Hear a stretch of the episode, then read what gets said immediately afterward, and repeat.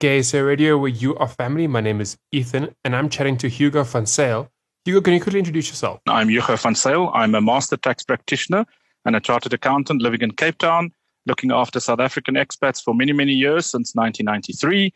And on Twitter, people will know me as at Wegkaner, meaning away African. Awesome. You have gone into a joint venture with Currency Assist and Tax Forum to assist expats regarding the new tax 2020 rules. Could you please tell us what that exactly means? So, uh, for many years, since 2001, our tax law said if you're a South African tax resident and you're working outside of South Africa and you were out of the country for 183 days, any 12 months, and you spent at least 60 days of that 183 days outside South Africa, they would not tax your remuneration, your salary income. So you still pay tax on your rental income and your interest income, but the remuneration you earned outside South Africa was not taxed. As of 1 March 2020, so that is the February 21 tax year, but it starts in March 2020, therefore we call it tax 2020, they have now capped that exemption and only the first 1 million rand of your foreign remuneration will be tax exempt in South Africa. Everything in excess of 1 million rand will now be taxed. But remuneration in, in our definition for the foreign income is far wider than what we know for pay as you earn purposes. It will include share incentive schemes,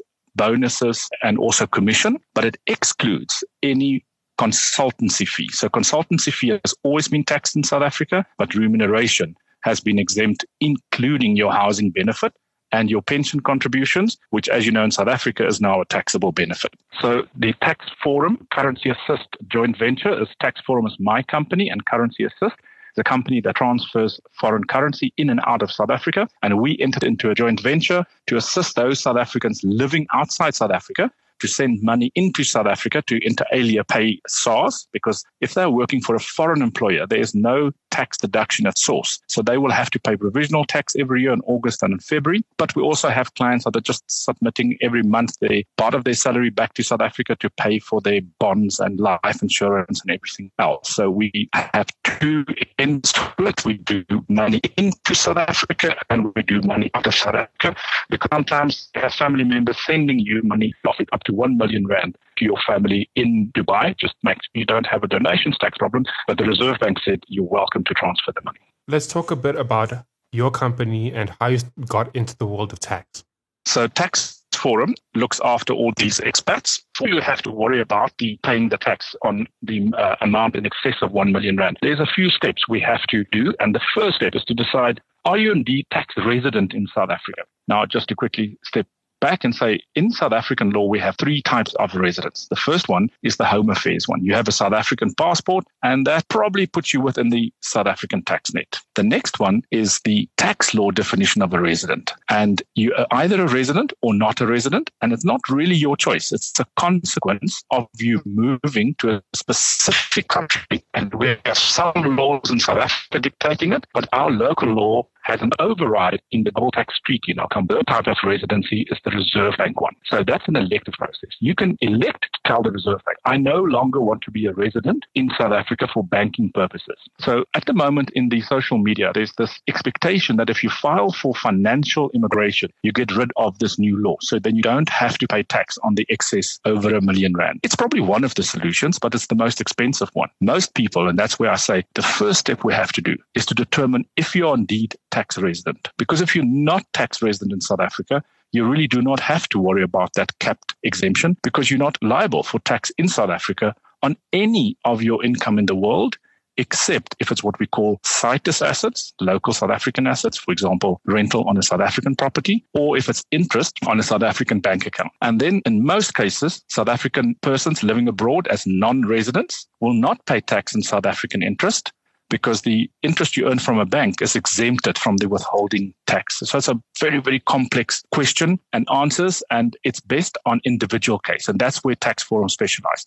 We answer the questions on an individual basis, and we're quite happy to issue you with what we call a Section 223 of the Tax Administration Act opinion to say you are tax exempt because you are living in a foreign country as a tax resident of that foreign country. But remember earlier I said there's tax treaties we have to look at.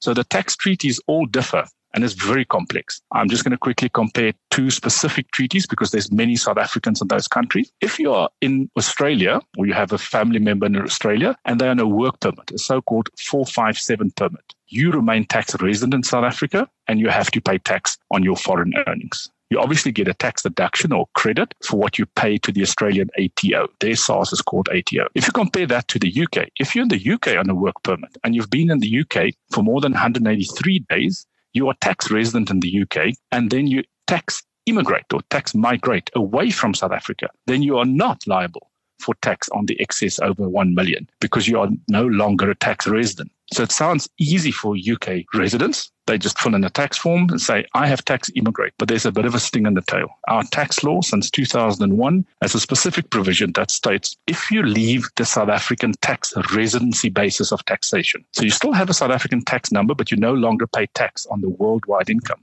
then SARS wants capital gains tax on all your worldwide assets as if you have sold it to yourself at market value. In practical terms, you have to value all your assets, calculate the capital gains tax on that, and pay that to SARS without you collecting any cent because you have not really sold. Luckily, there's one or two exemptions that helps. The most important exemption is all your pension fund and life insurance funds are excluded from that tax. And so is also immovable property, title deed properties in South Africa, because those you pay the capital gains tax the day you leave, oh, sorry, the day you sell the property, not the day that you leave South Africa.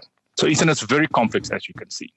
Then for the on the currency assist side, obviously when people leave, they still have commitments back in South Africa. The property is probably only sold after they left and they want that money out of South Africa. We can help. We can get you the tax clearance because remember, current rules, every South African can send a million rand out without tax clearance as long as you have a tax number. But if you want to send out more, you can send another 10 million, provided you have a tax clearance that you're a good standing taxpayer. But there's a specific tax clearance. It's not the normal good standing. It is the FIA, Foreign Investment Allowance Tax Clearance. And we will help any taxpayer in getting that clearance done. And then obviously currency assist, their market share they get because they provide some of the lowest exchange rates available in the market. They go out to beat the big banks. So then finally, if somebody would like to get a hold of you guys, um, if someone is an expat and they want to make use of your services, how do they get a hold of you? So on Twitter at Wegkaner, W E G K A N E R. On the web, my web page is very easy taxmigration.com without the E, tax migration, or just Hugo van Zyl, one word, dot com. The email address is also very easy Wegkaner at iafrica.com. Very important dot com. Awesome. Thank you so much. That was Hugo van Zyl talking to us about everything to do regarding tax law in and outside of South Africa. This is GSA Radio, where your family keeps streaming for more.